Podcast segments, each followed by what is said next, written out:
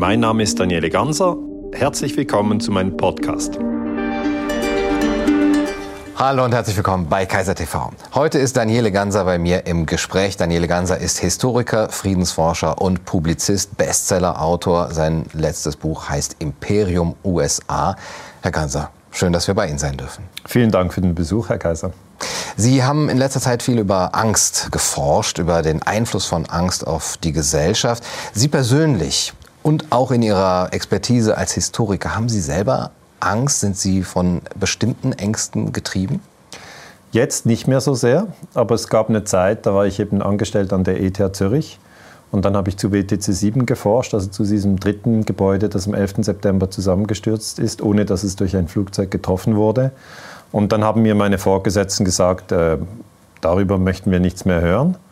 Und dann habe ich Existenzängste bekommen, weil ich eben dann äh, ja, schon erkannt habe, das könnte mich die Stelle kosten. Und dann gab es auch Zeitungsartikel über mich, wo dann drin stand, äh, ETH Zürich und Universität Zürich distanzieren sich von Verschwörungstheoretikern. Dann hatte ich also das Schild Verschwörungstheoretiker unter dem Hals. Und dann habe ich nochmal Angst bekommen, so dieses, die, die Angst vor sozialer Abwertung. Und diese zwei Ängste habe ich damals erlebt. Das war 2006, schon 14 Jahre her. Mhm. Aber ich kann mich wirklich noch daran erinnern und kam aber dann auch da wieder raus aus diesen Ängsten, äh, indem ich sie genau beobachtet habe. Das war das eine. Also die Ängste beobachten hilft. Und das zweite, gute Gespräche mit Freunden. Mhm. Die Sie unterstützt haben? Ja, ja. Also meine Frau hat mich sehr unterstützt, meine Freunde haben mich unterstützt, haben gesagt, du, wenn dieses dritte Gebäude eingestürzt ist, dann musst du doch bei der Wahrheit bleiben. Dann habe ich gesagt, ja, pff. dann habe ich aber das Geld nicht mehr und dann gibt es schlechte Presse und einen schlechten Wikipedia-Eintrag, was auch immer. Und so viele Menschen haben mir gesagt, ja, aber du bist ja, du bist Doktor in Geschichte, du bist spezialisiert auf verdeckte Operationen und Kriege und wenn du es nicht machst, wer soll es dann machen? Ja. Und das ist schon auch die Berufsethik, dass ich dann gesagt habe, ja, als Historiker muss ich auch dann im Wind stehen, äh, wenn es halt heftig bläst. Und das war schon bei 9-11. Das ist bis heute ein sehr schwieriges Thema. Mhm. Also trotz der Angst, dann da durchzugehen, ja. den Mut zu fassen und sich eben an, an seiner Berufsehre eben gepackt fühlen. Genau, genau. Also Liebe, Mut und Wahrheit sind dann für mich wirklich die, die drei Leuchtsterne, die ich mir selber gesetzt habe. Und dann habe ich mir halt die Frage gestellt, ja, wie nahe bist du jetzt an der Wahrheit, wenn du sagst, WTC 7 ist eingestürzt? habe ich gesagt, ja, das ist so, das ist hundertprozentige Wahrheit. Und dann spielt das andere gar keine Rolle, ob das jetzt die Leute hören wollen oder nicht, oder ob ich diffamiert werde oder nicht. Das spielt dann keine Rolle, sondern ich muss ja nur innerlich prüfen, ist das wahr. Und das Zweite ist halt, wenn man, wenn man, wenn man Angstgefühle hat, Angst vor Diffamierung oder Angst auch, dass man die Stelle verliert. Ich denke, das haben viele Menschen. Äh, ich habe auch mit vielen Menschen später dann über diese Themen gesprochen, weil die haben gesagt, ah, das hatte ich auch und so. Ähm, dass man wirklich durch das Beobachten der Angst, dass man also erkennt, man ist das Bewusstsein und das schaut wie auf die Angst und die Angst ist mal größer und man ist sie kleiner, dass da auch eine Entspannung entsteht. Und da habe ich eigentlich unter dem Strich sehr, sehr viel gelernt. Und jetzt habe ich eigentlich keine, keine Ängste ja. mehr. Es, also gar, nein, keine Ängste ist übertrieben. Jetzt ist es einfach so, dass man hofft, dass es den Kindern gut geht. Mhm. So, ja. Also haben Sie sich Strukturen selber geschaffen, ja. damit diese Ängste eben nicht mehr so angesprochen werden können, die Sie selber unabhängiger machen, diese Strukturen? Ja, also zum Beispiel im letzten Jahr, im Jahr 2020, das Corona-Jahr, sind ja bei mir sehr viele Vorträge einfach abgesagt worden, einer nach dem anderen. Das sind große Vorträge, so mit 1000 Leuten, Tickets schon verkauft, Raum schon, schon voll äh, ausgebucht und man freut sich dann auch, dorthin zu gehen. Ähm, und äh, das ist dann alles abgesagt worden. Und dann hat da, kam halt einfach, es war so eine gewisse ähm, Traurigkeit, die dann kommt, dass man denkt, ja, aber ich, ich würde doch so gerne mein neues Buch präsentieren. Die Leute wollen es ja auch hören und jetzt kann das irgendwie alles nicht stattfinden. Und dann habe ich meine Techniken eingesetzt von der Achtsamkeit, dass ich mich also hingesetzt habe und mal kurz ähm, aufgezählt habe, für was ich dankbar bin. Und das geht dann ganz praktisch so, das Dach ist dicht. Ja, ist dicht. Dann merke ich so eine innere Stimme in mir, sagt, ja, das Dach ist dicht, aber es interessiert mich nicht, wie viel einen Vortrag halten. Und dann mache ich das wirklich in mir drin und sage, Daniele, das Dach ist dicht. Ja, es ist dicht. Kühlschrank hat es zu essen? Ja, zu essen. Ähm, äh, Rechnungen sind bezahlt? Ja, Rechnungen sind bezahlt. Den Kindern geht's gut? Ja. Du hast gute Freunde, schöne Familie? Ja, ja, ja, ja, alles gut. Dann sei dankbar für das, was du jetzt hast. Und schau nicht immer, ähm, was jetzt nicht so läuft, wie du, wie du genau willst. Das hat mir sehr viel geholfen. Aber das muss ich dann mehrmals machen. ich mache also die Übung einmal, dann geht es wieder gut. Zack, kommt wieder der Kopf, sagt, ah, schon wieder ein Vortrag abgesagt. Na, gut, zentriert dich. Und dann habe ich so diese Techniken. Also ich arbeite viel nach innen. Und das hilft. Ich gehe auch viel in den Wald, das hilft mir auch. Also ich gehe dann mit meiner Frau, gibt es eine Strecke, die wir gehen, eine Stunde. Manchmal sind auch Kinder dabei, unsere Kinder, dann machen wir Trimm-Dich-Pfad, das Sagt man das auch bei euch? Ja, ja. In den 80er Jahren hat man das ja, gesagt. ich bin ja aus dieser Zeit. und dann kann man Klimmzüge machen und Rumpfbeugen und Liegestützen. Ich kenne das noch von meinem Opa. ja, es ist halt einfach, es ist gratis und äh, wenn die Fitnesscenter geschlossen sind, spielt überhaupt keine Rolle, weil diese Stange, die ist halt die, das ganze Jahr im Wald, da kann man sich ranhängen. Und ich war noch überrascht, weil das habe ich jetzt sehr lange nicht mehr gemacht. Ich weiß so viel immer Vorträge, Vorträge, Vorträge habe ich gemerkt, da habe ich ein bisschen nachgelassen. Also, wenn man dann der Stange hängt, denkt man, könntest du öfters machen. Mhm. Und dann kommt man an die frische Luft. Und Sie haben auch äh, Ihre Vorträge jetzt auch mh, mm, auf eine andere Art und Weise gestaltet. Sie haben auch noch in, in äußeren Strukturen geschaffen, die Sie etwas unabhängiger machen durch Online-Kurse. Ja, das stimmt. Ich habe jetzt erstmals im November 2020 einen Online-Kurs veröffentlicht der, äh, das sind 30 Lektionen zu 15 Minuten. Also kann man einen ganzen Monat mit mir verbringen, wenn man will. Kostet, äh, ich glaube, 180 Euro. Und dann spreche ich halt in die Kamera und die Leute können das dann anhören, wann sie wollen. Also einige haben mir geschrieben, sie haben das äh, abends angehört, bevor sie ins Bett gegangen sind, so jeden Tag als Rhythmus. Das hat sie sehr interessiert, weil es ist so ein, eine Mischung zwischen internationaler Politik, Achtsamkeit, Medien, einfach die Themen, an denen ich halt arbeite. Und ich habe das eigentlich gemacht, weil ich natürlich das sehr schade fand, dass ich keine Vorträge halten konnte. Also das ist, wenn man zurückblickt, also für mich, wenn ich jetzt zurückblicke, sehe ich, es entsteht dann auch Neues in einer Krise. Und das freut mich dann wieder. Hätte ich ja sonst nie gemacht. Ich hätte gar keine Zeit gehabt. Mhm. Aber jetzt habe ich diesen Online-Kurs gemacht und habe sehr tolle Feedbacks. Und ja, Peacemaker heißt er. Werde Peacemaker, also werde Friedensstifter. Wie kann jeder selber den Frieden stärken, gerade in Zeiten wie diesen, wo doch sehr viel Streit ist und auch Angst? Darin geht es auch um Strategien gegen die Angst? Ja. Sie unterscheiden drei Ängste, vor allem wenn Sie jetzt in, in, Vorträgen über dieses letzte Jahr und dieses Jahr sprechen. Die Angst vor dem Virus, die ja. Angst vor, dem, vor der Arbeitslosigkeit und die Angst vor der Diktatur oder ja. vor, vor, der wirtschaftlichen Rezession oder vor der Diktatur dann. Sind diese Ängste für Sie gleichberechtigt? Ja, ja das sind sie durchaus, weil also ich habe jetzt einfach zum Beispiel gesehen, dass äh, in der Schweiz die, die Depressionen zugenommen haben, dass auch Suizidversuche zugenommen haben. Und das ist nicht wegen dem Virus, sondern wegen den Maßnahmen. Und auch in Japan äh, ist Suizid ein großes Thema, Depressionen sind auch in Deutschland ein wichtiges, großes Thema. Und eigentlich ist für mich als Historiker geht es ja um das Leid. Ja, ich bin gegen Kriege, weil sie Leid erzeugen. Und die, die Gesamtschau, die wir jetzt haben, wenn wir über das letzte Jahr zurückblicken, sieht man, man wollte Leid verhindern. Ja, man sagt, die Leute sterben mit oder an Corona. Also das ist in Ordnung, wenn man sagt, da muss man etwas tun, weil man möchte ja Leid verhindern. Aber man muss eben auch sehen, dass natürlich Leid entsteht, wenn jemand seine Stelle verliert. Oder wenn jemand zum Beispiel ein Restaurant führt, hat es vielleicht vom Vater übernommen, hat das mit Stolz geführt, äh, 10 Jahre, 20 Jahre und dann plötzlich alles in Trümmer, er verliert sein Geld, vielleicht geht noch die Ehe in die Brüche, er kommt in Schulden. Das ist auch Leid. Also man kann ja nicht sagen, das eine Leid ist wichtiger, also das, das Leid, wenn jemand äh, am Virus schwer erkrankt und stirbt und für die Familie ist das Leid, ja, das ist Leid.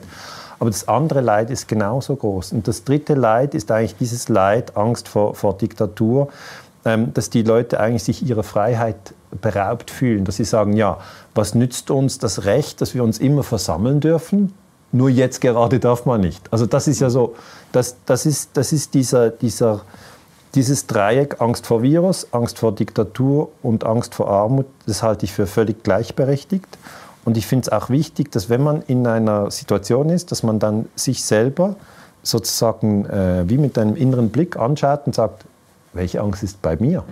Und dann einfach auf einer Skala von 0 bis 10, 0 wäre gar nicht und 10 wäre sehr stark, halt das einschätzt. Weil wenn man mit jemandem dann ins Gespräch kommt und der hat eine andere Angst und die ist auf einem anderen Niveau, dann gibt es den richtig Funken. Ja. Und dass Sie sagen, die sind aber prinzipiell gleichberechtigt, ja. hilft eben die Kommunikation überhaupt erst auf eine fruchtbare Ebene zu bringen. Ja, natürlich, weil so wie wir jetzt sprechen, das ist ja eigentlich, man, man hört sich zu, man, man gibt ehrlich Antworten, man öffnet sich auch, man teilt sich mit. Das ist ja zum Teil total verloren gegangen. Also ich habe von Menschen gehört, die haben gesagt, ich öffne mich gar nicht mehr. Mhm. Ich sage nicht mehr, was ich denke. Und zwar an der Arbeitsstelle. Ähm, auch in, in, im Freundeskreis kann das passieren. Es kann passieren, ähm, im schlimmsten Fall passiert es in der Familie. Dass die Kinder mit den Eltern nicht mehr sprechen, die Eltern nicht mehr mit den Kindern. Die Kommunikation kann wirklich, sie kann abstürzen, ist immer möglich, aber sie kann auch immer wieder ja, sich, sich wieder fangen. Und wie gilt das? Dass man eigentlich zuerst sagt, Sprich über deine Angst und ich werde dich nicht abwerten. Was auch immer, wenn du Angst hast vor Diktatur, wenn du Angst hast vor dem Virus, wenn du Angst hast vor Armut, sprich über deine Angst und, und sag mir vielleicht, wo sie ist. Ist das eher eine 2, das heißt nicht so große Angst? Oder ist das eine 9, dann können sie wirklich fast nicht mehr schlafen. Und dann ist es ja so, dass manche Menschen eine riesengroße Angst vor dem Virus haben. Und ich kenne eine Geschichte hier in der Schweiz. Es ist ein älteres Ehepaar, das war aber auch im, im, am Anfang, also ähm, April, so erste Welle. Die haben dann nur noch die Zeitung genommen, niemanden mehr getroffen. Also einfach die Zeitung. Die Zeitung haben sie nicht gelesen, haben sie zuerst in den Backofen gelegt, weil sie gedacht haben, da sind Viren drauf. Und dann haben sie halt den Backofen erhitzt und dann irgendwann natürlich, wenn man das die ganze Woche macht, irgendwann brennt die Zeitung. Und dann ist aber die Gefahr, ja, dass man erstickt wegen den Gasen und das Haus abbrennt, ist dann auch nicht passiert. Aber einfach die Angst treibt unglaubliche Blüten, ja. Die, die Menschen würden ja nie auf die Idee kommen, eine Zeitung in den Backofen zu legen. Aber wenn die Angst halt so groß wird, dann ähm, hat, das, hat das sicher sehr viel Schaden verursacht. Ja, und gibt es dann nicht auch irrationale Ängste? Also bei dem anderen erstmal anzuerkennen, du hast eine Angst und es ist auch gewissermaßen, es ist deine Angst und ich erkenne sie erstmal als deine Angst an, so wie ich auch eine Angst habe. Aber letztendlich, wenn man sie auf ihre Realität oder das, was sie eigentlich auslöst, überprüft, müsste man doch bei der einen sagen, im Grunde genommen ist da nichts. Wenn man jetzt zum Beispiel Angst vor Mäusen hat oder so, man sagt, eigentlich sind Mäuse nicht gefährlich, das ist eine irrationale Angst. Ja. Ich akzeptiere, dass du die hast, ja. aber, aber, du musst da was gegen tun. Während, wenn es da brennt und ich Angst habe, dann ist das keine irrationale Angst. Ja, würde, ich würde auch das so unterscheiden. Also, mhm. Ich kenne jemanden, der hat Angst vor, vor Spinnen. Das ist eine Frau und ich mag die wirklich sehr, ist eine gute Frau, aber die hat Angst vor Spinnen. Ich kann es nicht verstehen. Mhm. Also, was machst du denn, wenn jetzt eine Spinne in der Waschküche ist. Dann sagt sie, ja, wenn die Spinne, wenn ich da die Wäsche sortiere vor der Waschmaschine und die Spinne ist vielleicht so groß wie zwei Euro Stück, die geht in die Wäsche rein, dann, dann rufe ich meinen Mann. Mhm. Ich, ich höre das nicht mehr an. Mhm. Und dann denke ich, das kann ja nicht sein. Also was sollten die die Spinne anhaben? Also für mich auch eine irrationale Angst. Mhm. Aber das Wesentliche ist eben, man muss auch diese Angst ernst nehmen. Das heißt, für sie ist das eine echte Angst.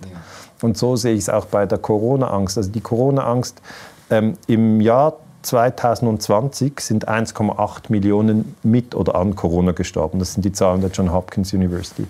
Und ich bin immer wieder mit Toten konfrontiert, dass im Irakkrieg sind eine Million, mehr als eine Million Menschen gestorben, im Afghanistan-Krieg so 200.000, ähm, Zweiter Weltkrieg 60 Millionen Tote. Das heißt, die, die, die, die Leichenberge, das ist mhm. schon etwas, was den Historiker immer wieder beschäftigt. Also habe ich diese 1,8 Millionen Tote genommen, weil es sind ja so viele Zahlen, die man immer hört. Da habe ich gesagt, okay, für die ganze Welt, für das ganze Jahr, die Zahl, die will ich mir merken. 1,8 Millionen. Und dann habe ich gesagt, ja, wie viel, wie viel sind denn das von der Weltbevölkerung? Ist das die Hälfte? Ist das 10 Prozent? Und wenn man es nachrechnet, wird man sehen, 1 Prozent von der Weltbevölkerung, wir sind ja 7,8 äh, Milliarden, wären 78 Millionen. Es sind aber nicht 78 Millionen Menschen gestorben, sondern nur 1,8 Millionen. Da merkt man, also es ist viel tiefer als 1 Prozent. Am Schluss ist es 0,03 Prozent. Das bedeutet umgekehrt, 99,97 Prozent sind nicht an Corona gestorben. De facto ist die Weltbevölkerung im Jahre 2020 gewachsen um 80 Millionen. Und dann merkt man plötzlich, warum sind wir denn in so großer Angst? Und dann, wenn Sie fragen, gibt es irrationale Ängste? Es, ist, es hängt immer eigentlich vom, vom, vom inneren Zustand der Person ab. Also ich habe auch äh, die Terroranschläge vom 11. September sehr untersucht und dann hatten auch die Leute Angst vor Terror. Aber die Chance, ich sage nicht, dass niemand an Corona gestorben ist, doch einige sind. Oder ich sage auch nicht, dass niemand in einem Terroranschlag gestorben ist, doch einige sind. Und ich sage auch nicht, dass, dass niemand einen schweren Verlauf durchgemacht hat bei Corona. Doch, einige sind. Und ich sage auch nicht, dass niemand durch einen Terroranschlag ein Arm oder ein Bein verloren Einige haben das. Aber insgesamt gesehen ist die Chance, an Corona zu sterben oder an einem Terroranschlag zu sterben, ist, ist nicht sehr groß. Ist einfach nicht sehr groß. Man darf es ja schon fast nicht sagen, Das klingt herzlos. Nein, es ist einfach, für mich ist es so, dass ich ja eigentlich immer versuche, die, die Gefahr einzuschätzen. Wie groß ist denn die Gefahr? Und ich sehe natürlich die Gefahr, dass man dass man in Depressionen verfällt oder dass man in Mutlosigkeit verfällt, die, die halte ich für sehr groß. Das ja. sehe ich einfach, das sehe ich in der Gesellschaft. Und da möchte ich den Leuten helfen mit den Techniken, die ich kenne. Ja. ja. Dann heißt es doch aber auch, dass diese Angst vor Corona, wenn sie dann nämlich irrational als irrational eben beurteilt werden müsste von außen, wenn man jetzt die Zahlen in Kontext setzt, dass diese, äh, diese Angst ja erst die anderen Ängste verursacht. Sie haben eben gesagt, die Angst treibt seltsame Blüten. Im Grunde genommen ist die Angst vor Diktatur oder die Angst vor Armut, Arbeitslosigkeit ja beruht ja darauf, dass die anderen alles abnicken und mitmachen, weil sie durch die Angst in ja, diesen, diesen Zustand getrieben werden, sich die Dinge nicht mehr genau anzugucken und alles abzunicken, was äh, die Regierungen an Maßnahmen verordnen. Ich sehe da diese Gleichberechtigung der Ängste auf, auf dieser objektiven Ebene noch nicht. Vor allem auch, weil die eine Angst ja meines Erachtens hergestellt wird, sie auch instrumentalisiert wird, um äh, Verordnungen äh, zu, äh, zu, verabschieden. Die Virusangst. Die Virusangst. Mhm. Und äh, sie wird auch zum Beispiel in Deutschland vom Bundesinnenministerium offiziell in, in, einem Papier wird gesagt, wir müssen den Menschen Angst machen, damit sie eben diesen Maßnahmen folgen. Mhm. Oder die, wenn wir die Medien sehen, hier wird bewusst eben auch Angst gemacht. Mhm. Während die anderen Ängste ja nicht bewusst gemacht werden, sondern eher vielleicht auch aus einer Erfahrung, geschichtlichen Erfahrungen, was so Entwicklungen angeht, äh, resultiert. Wenn ihr euch alle in diese Ängste locken lasst und, und damit alles abnickt, dann werden wir das und das bekommen. Ähm, ich finde, dass man diese drei Ängste nicht unbedingt gleichstellen müsste. Also ich denke, sie haben alle ähm, einen echten historischen Kern. Also wenn man sagt, Virusangst, wo kommt die eigentlich her? Das ist ein Virus, das ist einfach was ganz Kleines, das dich töten kann. Oder? Das ist so der normale Bürger, der, der jetzt nicht Mediziner oder äh, Virologe oder Epidemiologe ist und der auch nicht weiß, was PCR heißt. Und einfach der, der, der normale Mensch. Virus, was Kleines, kann dich töten, im schlimmsten Fall. Im besten Fall macht es dir gar nichts. Gibt viele Viren, hat immer viele Viren gegeben. Und Bakterien auch. Und jetzt diese Viren und Bakterien zusammengenommen haben natürlich über die letzten 3000 Jahre schon viele Menschen getötet. Das ist so. Also als die Europäer nach Nordamerika kamen, äh, die Pocken eingeschleppt haben, sind sehr viele Indianer einfach daran gestorben, weil ihr Immunsystem nicht auf das trainiert war. Also das heißt, das ist jetzt im, im, im Menschen halt als Erinnerung angelegt, man kann an Viren und Bakterien sterben und darum ist die Angst real.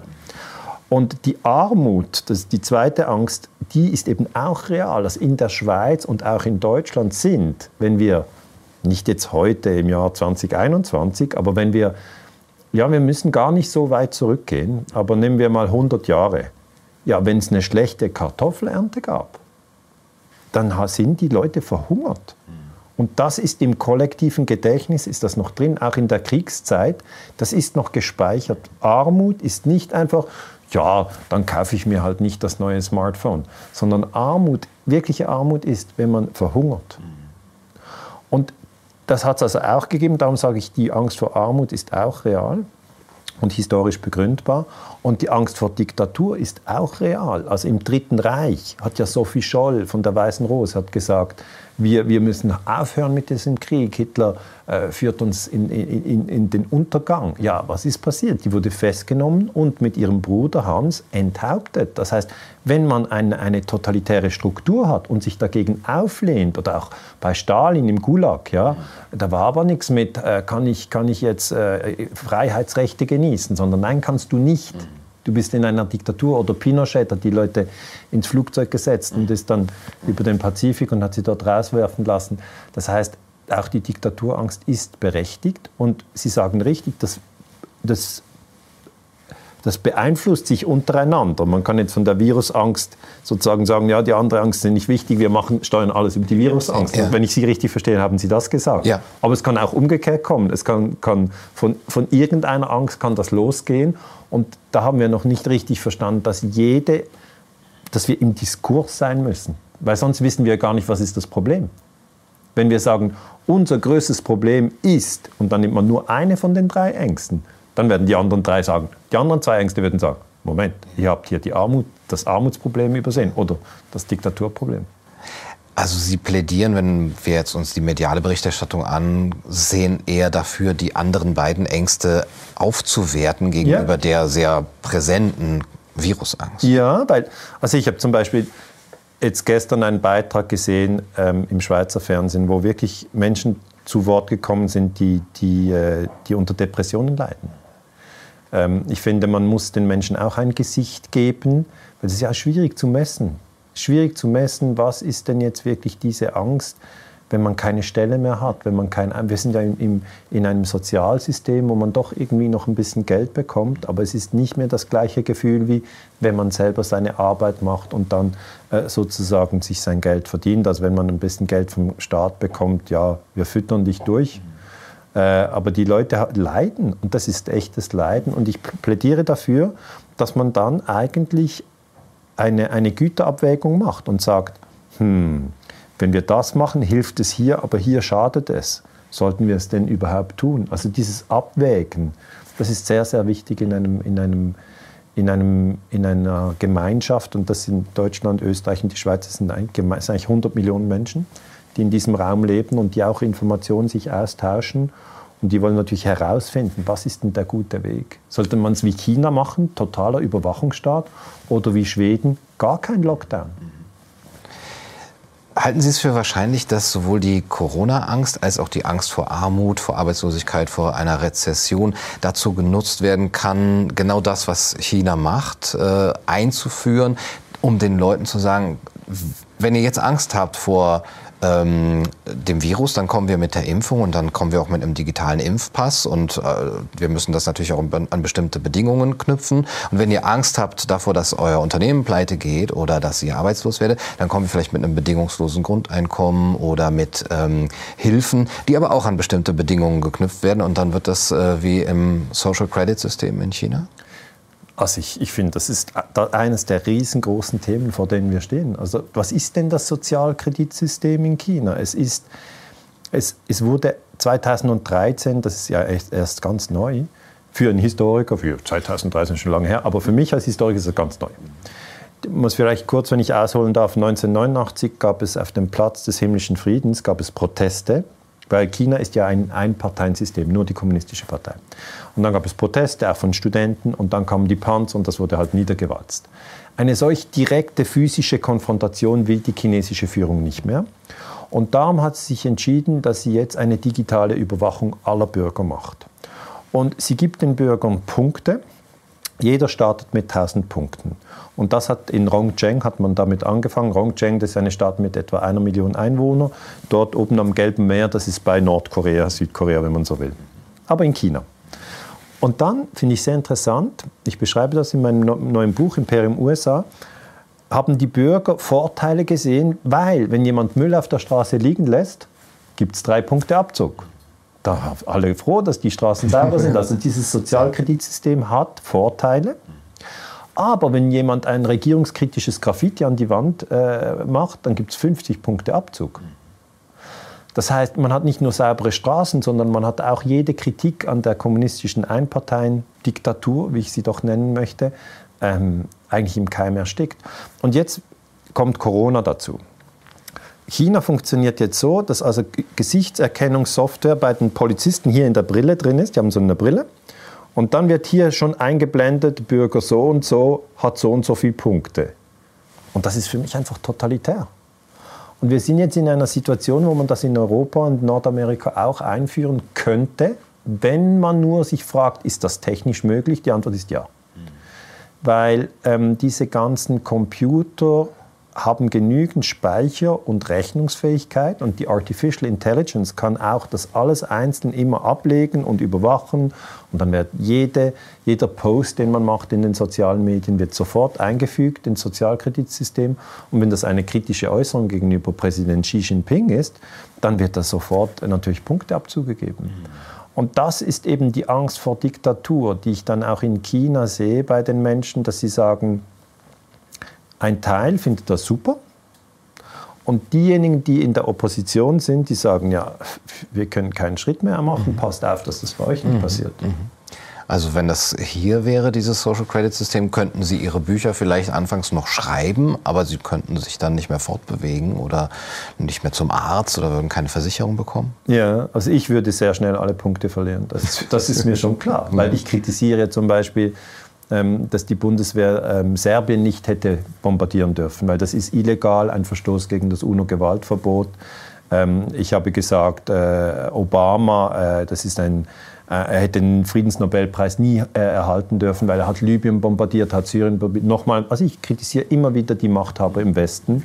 Ähm, ich habe auch gesagt, äh, Angela Merkel hätte die Bundeswehr nie nach Syrien schicken sollen, weil was wir hätten denn die Deutschen gedacht, wenn die, die syrische Armee in Deutschland äh, sozusagen mit Flugzeugen aufgekreuzt werden. Das heißt, ich habe immer wieder Kriege kritisiert.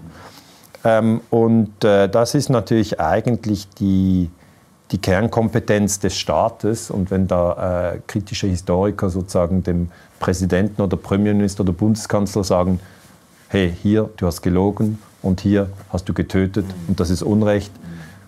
Nee, ich wäre sofort meine Punkte los. Also das ist so. Und darum will ich ja auf keinen Fall chinesische Verhältnisse. Aber Sie haben vorher gefragt, ob jetzt mit Corona chinesische Verhältnisse kommen könnten. Ja, könnten schon, aber müssen nicht. Also man kann jetzt sagen, wir führen eine digitale, einen digitalen Impfpass ein und nur noch wer geimpft ist, darf fliegen. Das wäre möglich. Aber wollen wir das als Gesellschaft? Ich sage nein. Ich möchte das nicht. Aber dann werden andere dafür argumentieren und da werden wir im Diskurs bleiben. Und in, in China ist es einfach so, wenn man in diesem Sozialkreditsystem halt ähm, zu wenig Punkte hat, darf man dann ein Jahr lang nicht fliegen oder ein Jahr lang nicht Zug fahren. Oder dann, wenn es nach einem Jahr immer noch nicht besser ist, gar nicht mehr. Also da wird eigentlich die ganze Gesellschaft mit diesem System äh, reguliert. Und ich kann mir schon, rein theoretisch könnte ich mir vorstellen, dass die ganze Welt, also wenn Sie mal eine ganz dunkle Vision wollen, mhm. im Jahre 2030 in einem Sozialkreditsystem ist wie China. Und dann wird man sich zurückerinnern ins Jahr 2021 und sagen, ja, da, da haben wir noch solche Interviews geführt, wir konnten das auf YouTube posten und die Leute konnten da einen Kommentar schreiben. Ich fand, das, das ist schon lange vorbei. Sie meinen, da wird die Erinnerung noch erlaubt sein? Oder wird Geschichte Nein, ich, da auch? Ich, ich, sehe einfach hier eine unglaublich dynamische Entwicklung. Und ich sage, wenn, wenn uns die Freiheit wichtig ist, also die drei Ängste korrelieren zu, zu, zu Grundwerten. Die Angst vor dem Virus korreliert zum Wert Gesundheit. Gesundheit ist ein hoher Wert, unbestritten. Darum ist ja die Angst vor dem Virus berechtigt. Die Angst vor der Diktatur korreliert zur, zum, zum Grundanliegen Freiheit. Auch das ist absolut berechtigt. Ja? Und die Angst vor Armut korreliert natürlich zu, zum, zum Anliegen, dass man eine Arbeit haben will. Das ist auch völlig berechtigt. Man wird nicht zu jemandem geben und sagen, Gesundheit und Freiheit ist nicht so wichtig, Hauptsache du hast Arbeit. Oder Freiheit ist nicht so wichtig, ähm, es reicht, wenn du Gesundheit hast. Mhm. Also dies, alle drei sind wichtig. Und ich finde, wir, wir stehen jetzt wirklich im, im 21. Jahrhundert vor der Möglichkeit, dass wir das auch einfordern, dass wir sagen, nein, wir wollen keinen Überwachungsstaat. Wir bilden uns unsere eigenen digitalen Plattformen, auf denen tauschen wir uns aus. Wir können das mit Blockchain auch verschlüsseln. Wir machen dezentrale Strukturen. Also vieles ist ja auch möglich. Ich sage nicht, es muss Global China sein, mhm. sondern ich beobachte einfach in China für mich ist China eine Diktatur. Ich muss das ganz offen sagen. Es ist für mich nicht, äh, es ist für mich, es ist für mich auch dann wieder überraschend, wie über China berichtet wird. Die Anzahl Corona-Toten, die stoppt einfach bei 5000. Weniger Corona-Tote in China als in der Schweiz. Wir sind 8 Millionen, China hat 1,4 Milliarden. Ist das glaubhaft? Für mich nicht. Die Zahlen sind einfach frisiert. Und dann gibt es ein Bild von Wuhan, wie alle im Swimmingpool sind äh, Poolparty im August 2020 und im März gibt es Bilder aus Wuhan, alle im, im, Anzug. Das heißt, hier werden einfach die Gefühle der Menschen gesteuert mit Bildern. Sie erwähnen es, Sie haben eben diese Hoffnung so hochgehalten, dass man in einem offenen Diskurs darüber diskutiert, wollen wir solche Grundrechtseinschränkungen, wollen wir ein globales China.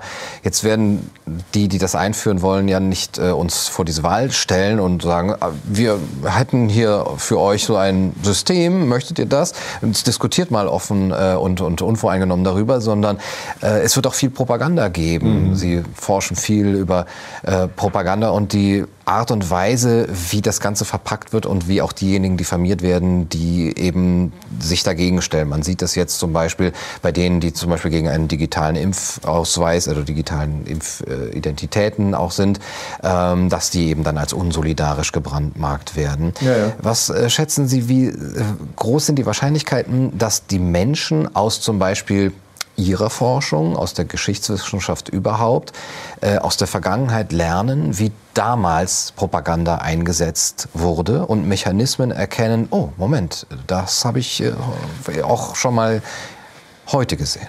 Ich hoffe natürlich, dass einige diese Mechanismen dann auch zur Kenntnis nehmen, aber es könnte auch sein, dass es nicht gelingt. Also es ist wirklich jetzt, also ich habe zum Beispiel gesehen, dass Sucharit Bhakti sehr diffamiert wurde. Ich fand ihn aber sehr, sehr spannend. Ich habe gesehen, ähm, dass der YouTube-Kanal von Ken Jebsen einfach gelöscht wurde mit 500.000, einer der erfolgreichsten YouTube-Kanäle im alternativen Raum, wurde einfach gelöscht.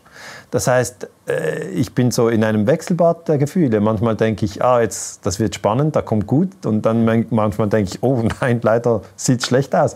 Also wir wissen nicht, wohin die Reise geht. Aber ich denke, was sicher jetzt notwendig ist, ist, dass man wach ist und zum Beispiel gerade das, was Sie angesprochen haben, wenn jemand diffamiert wird, dass man dann nicht das eigene Denken abstellt und denkt, ah, der Staat hat das für mich untersucht und die diffamierte Person ist dann sicher eine Gefahr für die Gesellschaft. Weil das heißt es ja in China immer. Das heißt, wenn jemand sagt, ja, das Sozialkreditsystem verhindert ja, dass wir die Einparteiendiktatur der kommunistischen Partei herausfordern oder dass wir zum Beispiel über starke Umweltsünden ähm, äh, recherchieren, dann heißt es immer, ah, du, du, störst, du störst eigentlich ähm, die Harmonie der Gesellschaft. Ja? Du bist ein, Auf, ein, ein, ein Aufwiegler. Ja, genau. Und das ist ja bei uns auch so. Da du störst die, Sucharit Bhakti stört die Harmonie.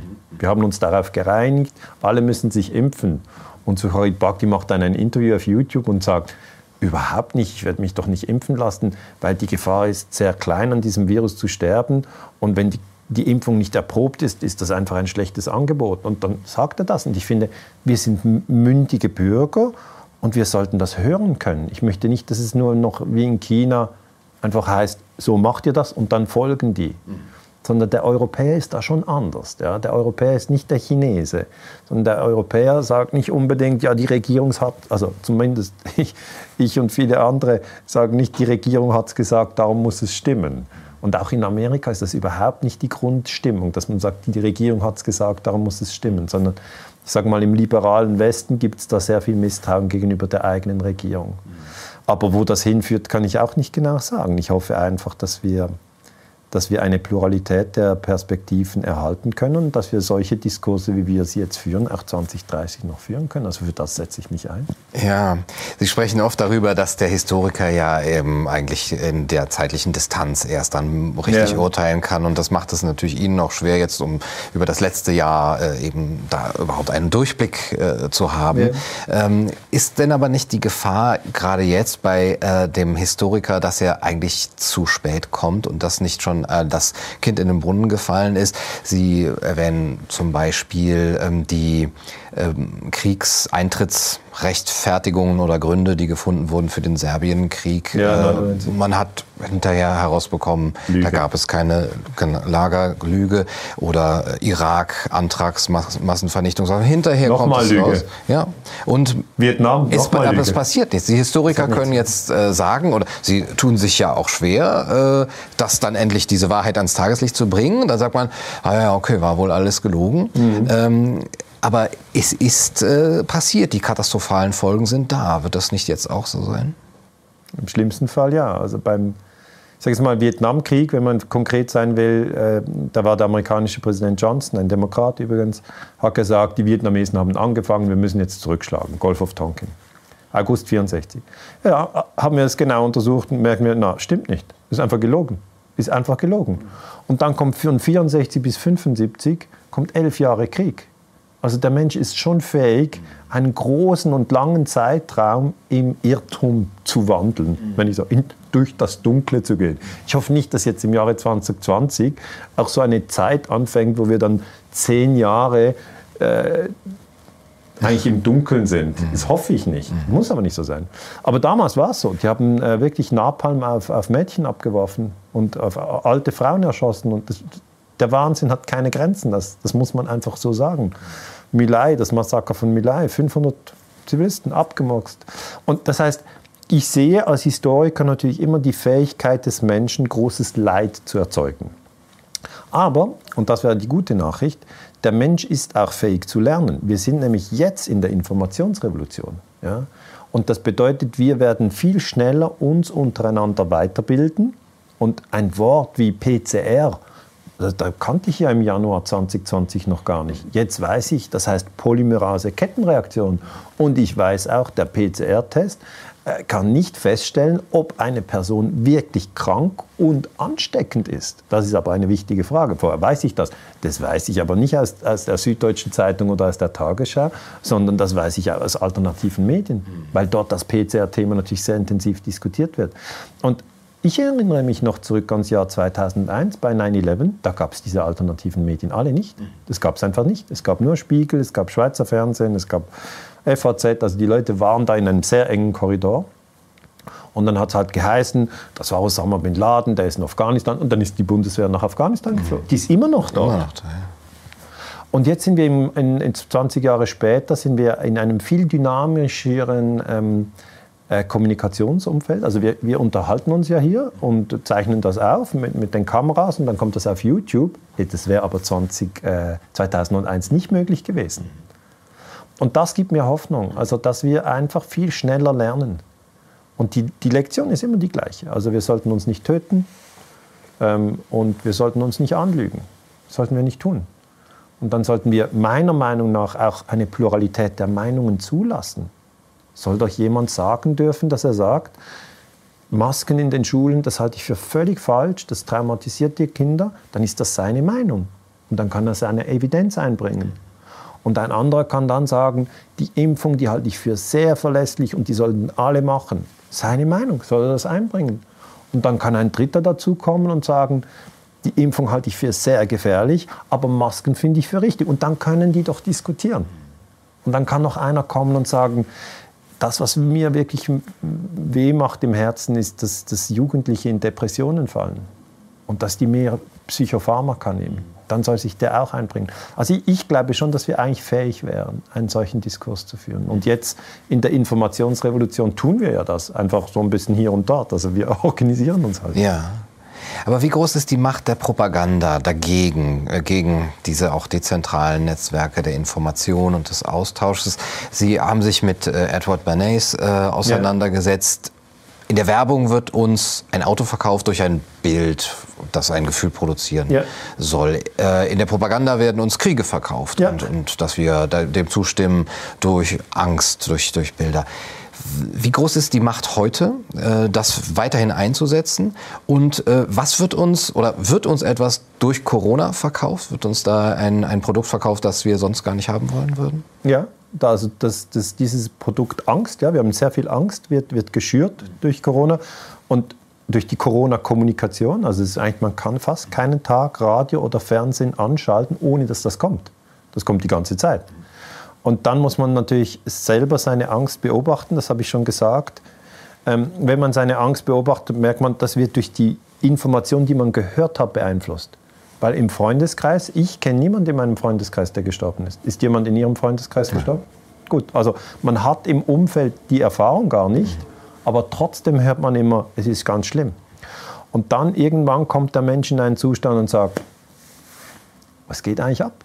Was geht eigentlich ab? Man kann ja nicht zwölf Monate Angst senden und es ist niemand im eigenen Umfeld gestorben, weil es gibt natürlich schlimme Epidemien, da fällt aber 50 Prozent der Bevölkerung stirbt. Mhm. Das ist aber nicht so. Und das heißt, ähm, ich glaube, die Menschen erkennen im Moment, dass eigentlich die Message wirkt, die am meisten wiederholt wird. Okay? Das ist ein Muster der Propaganda. Das hat schon Goebbels gesagt, der Propagandaminister von Hitler hat gesagt, es kommt nicht darauf an, ob etwas wahr ist oder falsch, sondern es muss einfach dauernd wiederholt werden und es muss aus allen Kanälen kommen. Das ist einfach der Kern von Propaganda. Und da hat er natürlich Edward Bernays gelesen, hat ihn auch gekannt, dass, dass die, die Grundprinzipien der Propaganda sind immer die gleichen. Und das bedeutet, die Menschen haben das heute erkannt und ich, nicht alle, aber einige. Und die nehmen sich dann einfach raus und sagen, ich habe meinen Fernseher weggegeben. Ich kenne einige, die haben das gemacht. Andere haben gesagt, du, mir geht es viel besser, seit ich äh, Digital Detox, also digitales, off die, die, die machen ganz gezielt, schauen sich etwas an, vielleicht Kanal von Herrn Kaiser, schauen sich an, sagen, wenn der was bringt, schaue ich mir das an, aber dann schaue ich mir drei Tage nichts an. Und dann gehe ich in die Natur und ich lese ein Buch. Das heißt, dass man wirklich sehr bewusst wird, was lasse ich an meine Ohren und was lasse ich an meine Augen. Weil wenn man keine Medienkompetenz entwickelt, dann wird man einfach alles ranlassen aber das ist wie wenn man alles isst, ja, es wird einfach mhm. schlecht. Mhm. Ja, also mir ist auch schon schlecht geworden des Öfteren. Da frage ich mich, ob die, das mediale Dauerfeuer, mit dem das rübergebracht wird und äh, mit dem auch einseitige Zahlen oder Zahlen außerhalb des Kontextes gesetzt oder Statistiken, die ähm, eben ja entweder äh, unverständlich oder einseitig sind oder auch eben die Bilder und die Rhetorik der Angst, mit dem das prä präsentiert wird. Ob das genauso wie bei den Nazis bewusst eingesetzt wurde und wir wissen, wir haben Bernays gelesen und Goebbels und so weiter, oder ist das Unbeholfenheit, Ungeschicklichkeit, äh, sind da Eigeninteressen, ist es Zufall, dass das passiert? Also ich glaube, hier äh, funktionieren auch äh, so Mechanismen, die im Kapitalismus einfach äh, den Takt angeben. Das heißt, man muss Aufmerksamkeit haben. Also die, die Medien haben natürlich mehr Aufmerksamkeit, wenn sie sagen, es ist ganz schlimm. Dann kauft man das Medium oder man klickt das an oder man bestellt ein Abo. Hingegen, wenn man sagt, die Weltbevölkerung ist 2020 gewachsen, trotz Corona, 1,8 ähm, Millionen Menschen entspricht 0,03 Prozent. Das nimmt ja die Angst. Ja. Und das, was ich aber sehe, ist zum Beispiel in der Schweiz, ich kann jetzt mal für die Schweiz sprechen, da heißt neue Fälle, neue Corona-Fälle und, im und dazu wird ein Bild gebracht von einer Intensivstation. Dann sage ich immer, Moment, das ist genau Propaganda. Weil das Hirn denkt, Fälle, ja, die sind alle im Spital. Aber das ist aber gar nicht so. Intensivbetten. Alle. Mhm. Und dann sage ich, nein, Moment, also Fälle heißt PCR positiv. Und wenn man beim PCR-Test 40 Zyklen macht, dann sind sehr viele Menschen positiv. Und von denen, die positiv sind, sind einige asymptomatisch. Das heißt, die haben, kein, die haben kein Problem. Die sind so wie wir. Die sind also überhaupt nicht in diesem Bild an der Intensivstation und können fast nicht mehr äh, atmen. Das heißt, die Angst wird überhöht mit diesem Bild. Und das müsste man meiner Meinung nach den Leuten sagen. Und, und da müsst, einige Medien müssten sich entschuldigen und sagen, tut uns leid, dass wir ihnen so Angst gemacht haben. War, war, war, war kein Vorsatz. Haben wir nicht, also die New York Times hat sich nach dem Irakkrieg auch entschuldigt und gesagt, ja, die ABC-Waffen gab es nicht. Mhm. Müssen wir uns entschuldigen. Ja, der Krieg hat trotzdem mehr als eine Million Tote gefunden. Also, Paul hat sich auch entschuldigt. Paul hat sich entschuldigt, hat gesagt, die Rede war ein Schandfleck. Ähm, aber natürlich die Leute, die dann im Irak schon erschossen wurden, denen hat das nichts genützt. Trotzdem finde ich es richtig, dass er sich entschuldigt hat. Also wenn ich aus der Geschichte etwas lerne, ist es eigentlich, man soll sich nicht durch die Angst steuern lassen. Angst und Hass, das sind keine guten Ratgeber. Also geh nicht beim Juden einkaufen. Das geht doch nicht. Das geht einfach nicht. Und äh, diese, diese, diese Diffamierung, die wir jetzt wieder haben, äh, die mag ich als Historiker nicht, sondern ich sage, jeder soll doch eigentlich das Recht haben, sich einzubringen in den Diskurs, ohne dass man dann abgewertet wird. Es gibt ja Abwertung von beiden Seiten. Ich sage nicht, dass nur irgendwie, aber einfach versuchen, ohne Abwertung über die Ängste zu sprechen. Das wäre für mich ein, ein großer Gewinn. Wenn wir das schaffen im, im 2021, wäre das super. Ich finde, im 2020 haben wir das nicht so gut gemacht. Mhm. also da ja, haben, wir noch, haben wir noch ein bisschen ja, Potenzial. Ja. Sie sprechen jetzt von der Eigenlogik der Aufmerksamkeit äh, in den Medien, genau. kapitalistische. Ja. Ähm, ich würde mir aber vorstellen, wenn ich äh, Absatz machen möchte, wenn ja. ich Klicks, Zuschauer, Leser gewinnen möchte, dann könnte ich doch auch noch mal richtig äh, für einen Skandal sorgen oder für Aufmerksamkeit sorgen, indem ich das Narrativ hinterfrage, dass ich sage, passt auf, das kann man ja dann auch populistisch und eben sehr äh, eben so polemisch machen. Die Regierung will uns verarschen. Ja, ja Rubicon hat das gemacht, oder? Ja. Rubicon, die, die Internetzeitung hat das gemacht. Die Rubicon. In, in dem Stil? Ja, ich hatte schon gesagt, traut denen nicht und so und hat, hat auch Zuwachs bekommen. Nur, ja. Problem ist, wenn Sie jetzt von der Virusangst wechseln in die Diktaturangst, sind Sie am Schluss immer noch in Unruhe. Also Sie sind ja dann nicht in einem zentrierten, glücklichen, friedlichen Zustand. Und eigentlich möchte ja der Historiker helfen, dass wir zu einem zentrierten, glücklichen Zustand kommen. Also ich mache das vielleicht so sagen, wir haben, ich habe so viele Kriege studiert, also wirklich im Detail studiert, dass ich sage, das ist nicht gut für uns.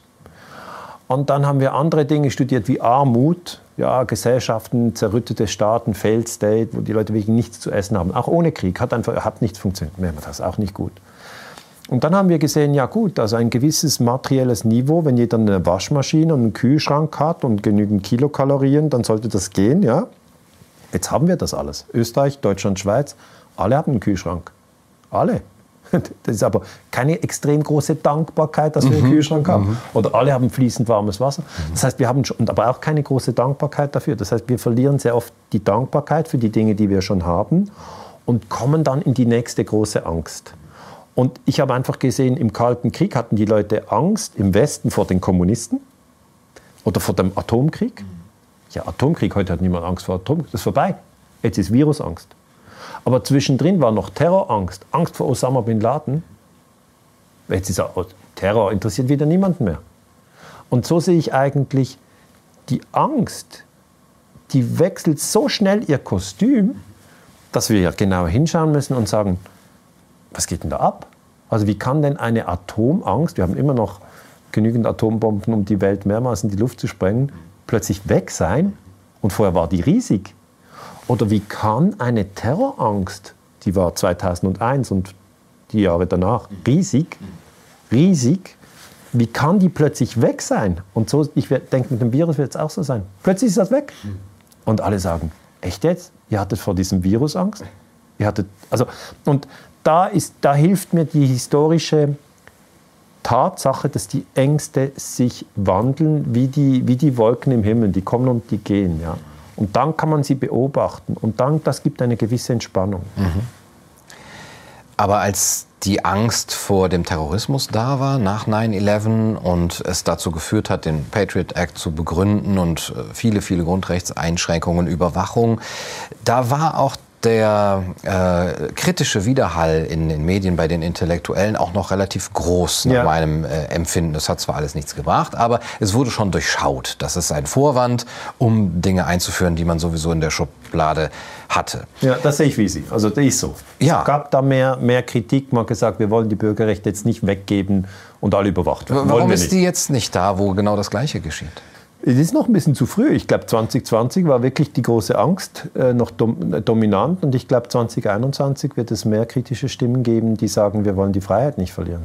Also ich glaube, das Thema Gesundheit hat vielleicht 2020 dominiert, aber vielleicht wird äh, Freiheit und, und, und vielleicht auch Arbeit 21, 22, 23 dominieren. Also die Angst nimmt ja dann mit der Zeit ab. Es gibt dann eine Corona-Müdigkeit. Und man sagt, ja, das ist dieses Cry-Wolf-Syndrom. Wenn es immer heißt, Achtung, Achtung, du wirst morgen sterben und du lebst immer noch. Ja. Dann denkst du, ja, was ist jetzt? Aber das wissen die doch auch und dann kommen sie einfach mit einer neuen Angst. Genau, ein mutierter Virus. Mhm. Ja, klar. Nee, ist ja, ja. läuft ja schon.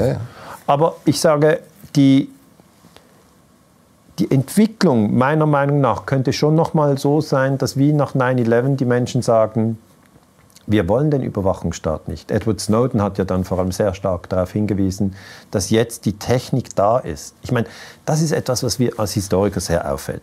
Im Jahre 1990, das ist jetzt wirklich schon 30 Jahre her, mehr als 30 Jahre, hatten wir in der Schweiz einen sogenannten Fission-Skandal, habe ich auch in meinem Buch Imperium USA dargelegt, einfach, dass die Leute sich daran erinnern.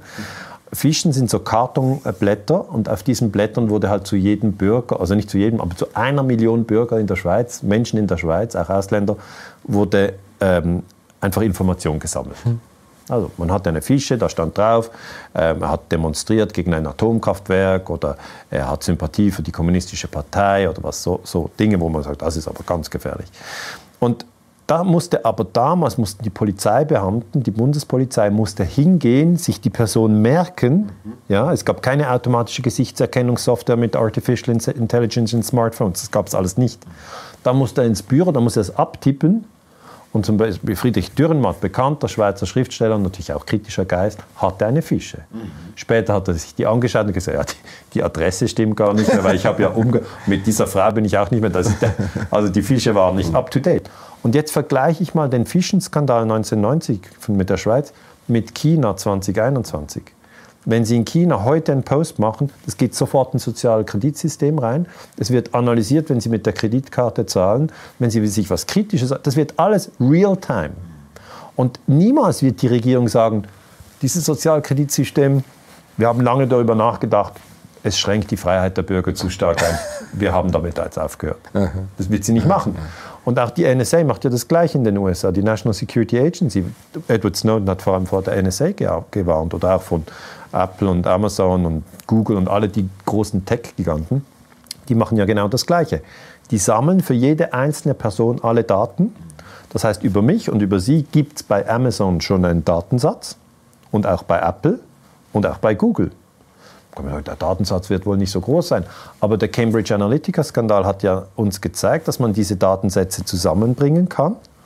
Und dann hat man so wie eine, eine, eine digitale Kopie von uns, eigentlich mit ziemlich interessanten äh, Merkmalen.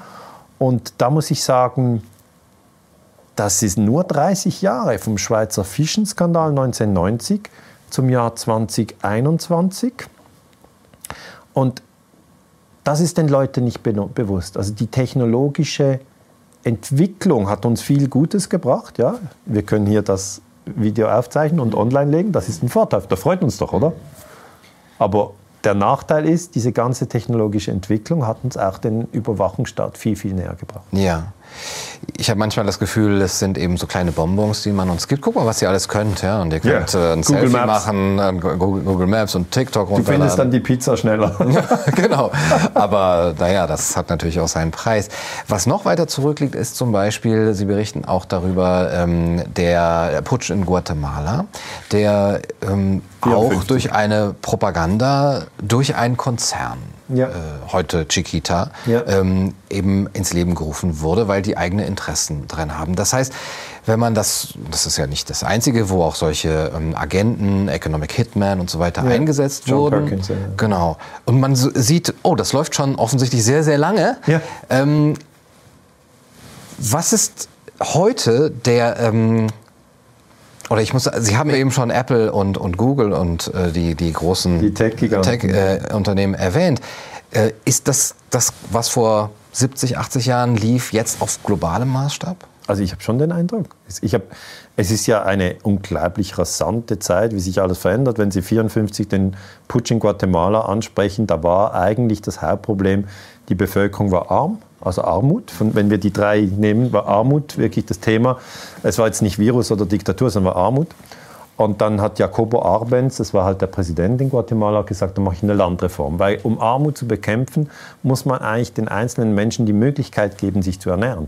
Und das waren Bauern und die waren halt alle beim Großgrundbesitzer angestellt und der hat sie ausgepresst und dann auch getötet. Und dann hat Arbenz gesagt, na gut, jetzt machen wir das so, wir nehmen von den Großgrundbesitzern das Land und verteilen es an die einzelnen kleinen Bauern, dann können die Subsistenzwirtschaft machen. Also können sie was anbauen und die Familie kann was essen. Und wenn es Überschuss gibt, können sie auf dem Markt das austauschen mit an. Das ist ja in der Geschichte eigentlich der normalste Wirtschaftskreislauf. Also eine, eine, eine, eine normale Ag äh, Agrarwirtschaft. Jetzt, der amerikanische Konzern ähm, Chiquita, oder damals hieß eben United Fruit, hat dann verloren, weil sie eben von diesen ganzen Großgrundbesitzern, äh, äh sie hat, ihnen, ihnen gehörte das ganze Land, ja, in Guatemala. Amerikanischer Konzern hat also Besitzungen in Guatemala. Und dann haben sie die Regierung gestürzt, also die Regierung Abends wurde gestürzt durch die CIA. Das ist ein Verstoß gegen das UNO-Gewaltverbot, das ist total illegal, aber in den Medien irgendein Chaos in Guatemala, wir wissen nicht genau, vermutlich Kommunisten. Äh, und dann äh, haben sie die Regierung gestürzt und die Landreform rückgängig gemacht. Mhm. Das heißt, ich sage mal, dass die Bürger ähm, umgebracht werden und belogen werden oder dass die Bürger, ähm, dass ihre Rechte beschnitten werden, das ist eine ganz, das ist eine uralte Geschichte, das ist nichts Neues. Wir sind einfach jetzt so ein bisschen in einer, in einer, ich sag mal, in der Zeit nach dem Zweiten Weltkrieg bis heute in Europa sind so in eine Sättigung reingefallen und gesagt, ja, alles läuft, alles gut. Und wir haben nicht gesehen, ja, dass in anderen Ländern natürlich Kriege getobt haben. Also wenn wir sagen, wir haben eine lange Friedenszeit hinter uns, stimmt das für Deutschland und die Schweiz und Österreich. Aber für Vietnam, Afghanistan und Irak stimmt das eben nicht. Und jetzt plötzlich kommen diese Themen wieder näher zu uns und wir merken, es wird mit harten Bandagen gekämpft. Das ist ja die Einsicht.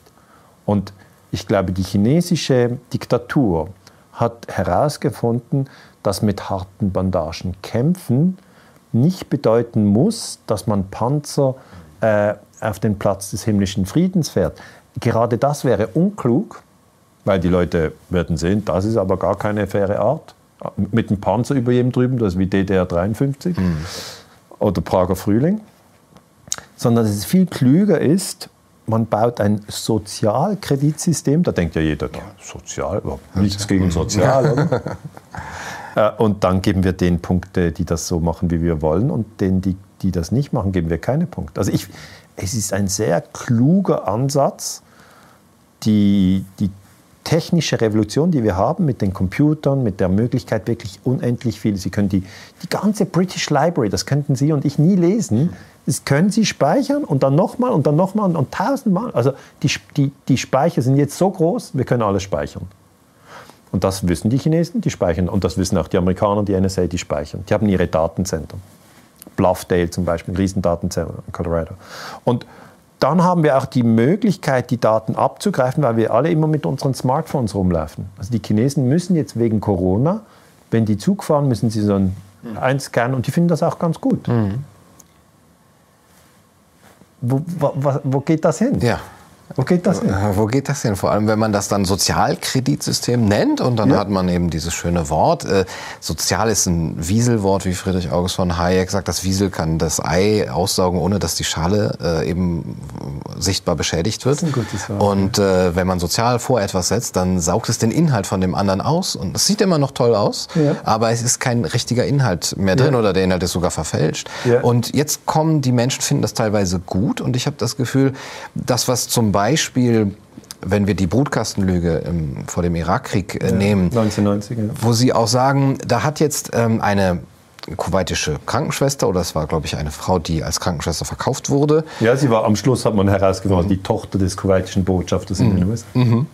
Die hat eben gesagt, hier werden die Babys aus dem Brutkasten und so weiter. Und jeder, der jetzt gefragt hätte, Moment, wer sind Sie überhaupt? Haben Sie dafür Beweise? Ist da eine Legitimation? Sollten wir da äh, glauben? Wäre als herzlos und unsolidarisch eben gebrandmarkt worden. Und jetzt habe ich das Gefühl, wir sind alle hier in der Gesellschaft solche kuwaitische Krankenschwestern, weil wir ja immer sagen, Moment, da ist doch jemand gestorben. Und jeder, der jetzt hinterfragt, Moment, ist der denn, war der schon alt vielleicht? Oder in, was ist das Verhältnis ja, zu, zu was dem? Was ist das Durchschnittsalter der Toten? Was ist das Durchschnittsalter? Ja. Würde jetzt genauso als herzlos und, und solidarisch, unsolidarisch gebrandmarkt Also ich sehe es wie Sie. Also die, der Vergleich zu dieser Geschichte mit Kuwait, darf ich die noch mal erzählen? Mhm. Einige kennen das nicht. Aber Saddam Hussein ist im August 1990 vom Irak nach Kuwait einmarschiert. Das ist illegal, darf man nicht. Man darf nicht mit Panzern über die Grenze fahren. UNO-Gewaltverbot. Hat er gebrochen. Und dann war das amerikanische Volk eher so ein bisschen zurückgehalten und gesagt, ja, Kuwait war, ich glaube, mal Teil vom Irak und die haben sich das irgendwie jetzt wieder geholt und überhaupt, da geht es um Öl und es war einfach keine Kriegsbegeisterung da. Und dann ähm, muss, also muss, die Propaganda muss immer auf die Gefühle die geht immer auf die Gefühle. Und dann war hier das Gefühl nicht die Angst, sondern die Wut. Man kann auch mit der Wut viel machen. Das hat man so gemacht, man hat gesagt, dieses Mädchen, 16-jähriges Mädchen, ist vor dem Kongress aufgetreten, einem Ausschuss des Kongresses, hat dazu geweint. Achtung, sie hat geweint, das wurde gefilmt. Wir, wir, sind ja jetzt auch während Corona über Bilder gesteuert, irgendjemand im Anzug und irgendwelche Zahlen, die wir nicht verstehen. Und dann hat dieses Mädchen gesagt, Die Soldaten von Saddam Hussein sind nicht nur nach Kuwait, die sind dort ins Spital und dort sind sie zu den Neugeborenen, haben die genommen, haben sie auf den Boden geworfen, die Brutkästen mitgenommen. Also herzlos, wie Sie sagen, herzlos.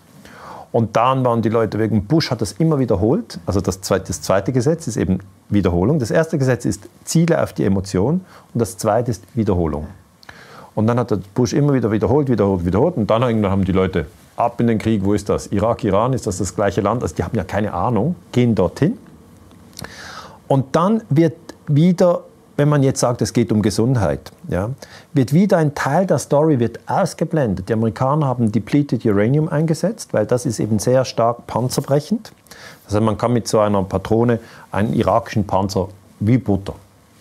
Aber dann hab, hab, gibt es Uranstaub dort. Und das hat die amerikanische Regierung den eigenen Soldaten nicht gesagt und auch nicht den Irakern, die dann irgendwie so Kriegstrophäen mitgenommen haben, noch ein Stück von einem Panzer und so.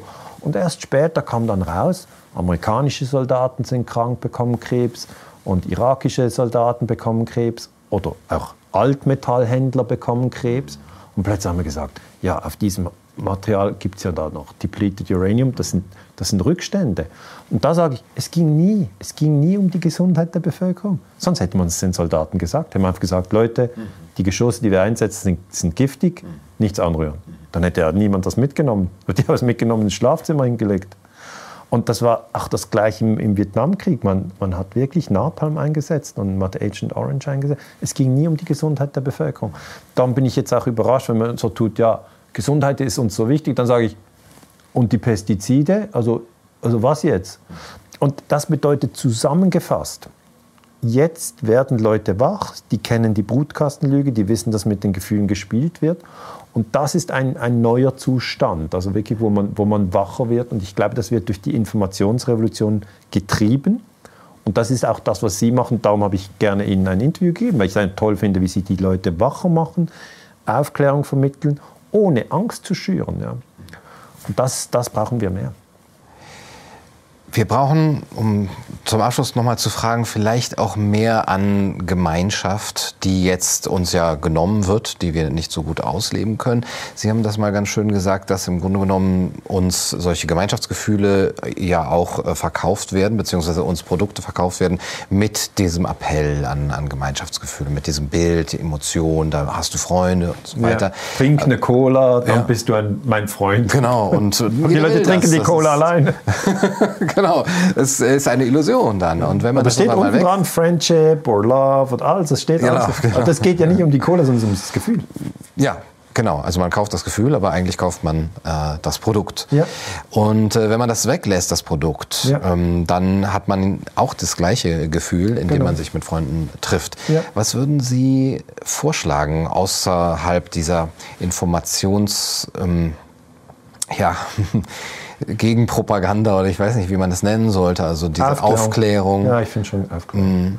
Wie kann man die Menschen so zusammenbringen, wie kann man Strukturen aufbauen, dass sie auch sich unabhängig machen gegenüber dem, was jetzt eben ihnen erzählt wird und sie selber auch aus der Angst rauskommen? Also das, was ich wichtig finde, ist, dass man im 1 zu 1 Gespräch bleibt oder auch in der Gruppe, dass man also nicht denkt, ah, weil jetzt ein Virus da ist, kann ich niemanden mehr treffen. Mhm. Ja, wenn wir beide jetzt in der großen Virusangst sind, würden wir uns ja nicht treffen. Aber wir beide sind doch unabhängige Denker und wir können sagen, das Risiko können wir gut eingehen. Also man kann sich treffen, ja, man kann sich treffen und austauschen und das sollte man auch tun. Und das ist der erste Schritt das Ganze vor dem Computer ersetzt das normale Gespräch, wie wir es hier führen, Auge in Auge. Man, der Mensch nimmt so viel wahr, wenn er wirklich zusammen im gleichen Raum ist. Das sollte man tun. Und das sollte man sich von keiner Stelle verbieten lassen.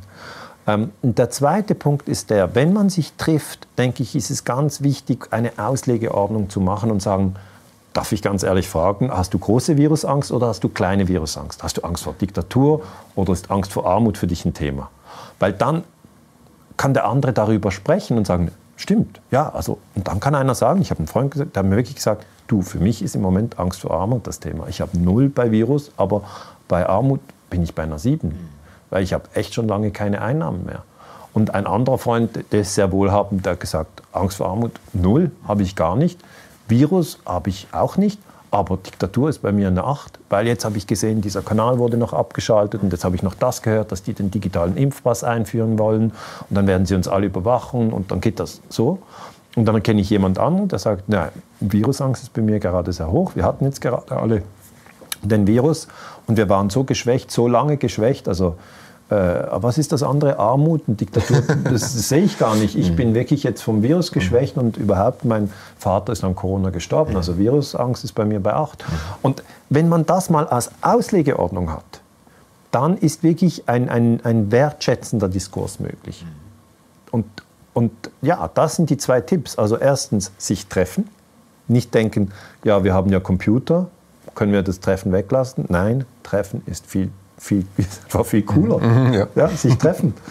Äh, und das Zweite ist, äh, wenn man sich trifft, wirklich auch die andere Angst gelten lassen und nicht sagen, du hast jetzt aber die falsche Angst, sondern jeder kann ja dann eigentlich aus seiner Erfahrungswelt berichten und das ist, das ist wertvoll. Das ist immer wertvoll, wenn sich die Menschen austauschen. Ja.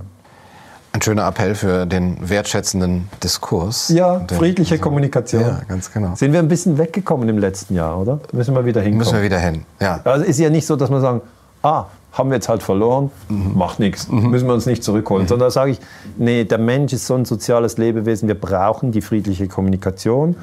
Und auch wenn man mal ganz andere Meinungen hat, ja, äh, man kann trotzdem zusammen ein gutes Essen einnehmen, was trinken und, und, und zusammen lachen. Und das, das tut uns allen gut. Ja.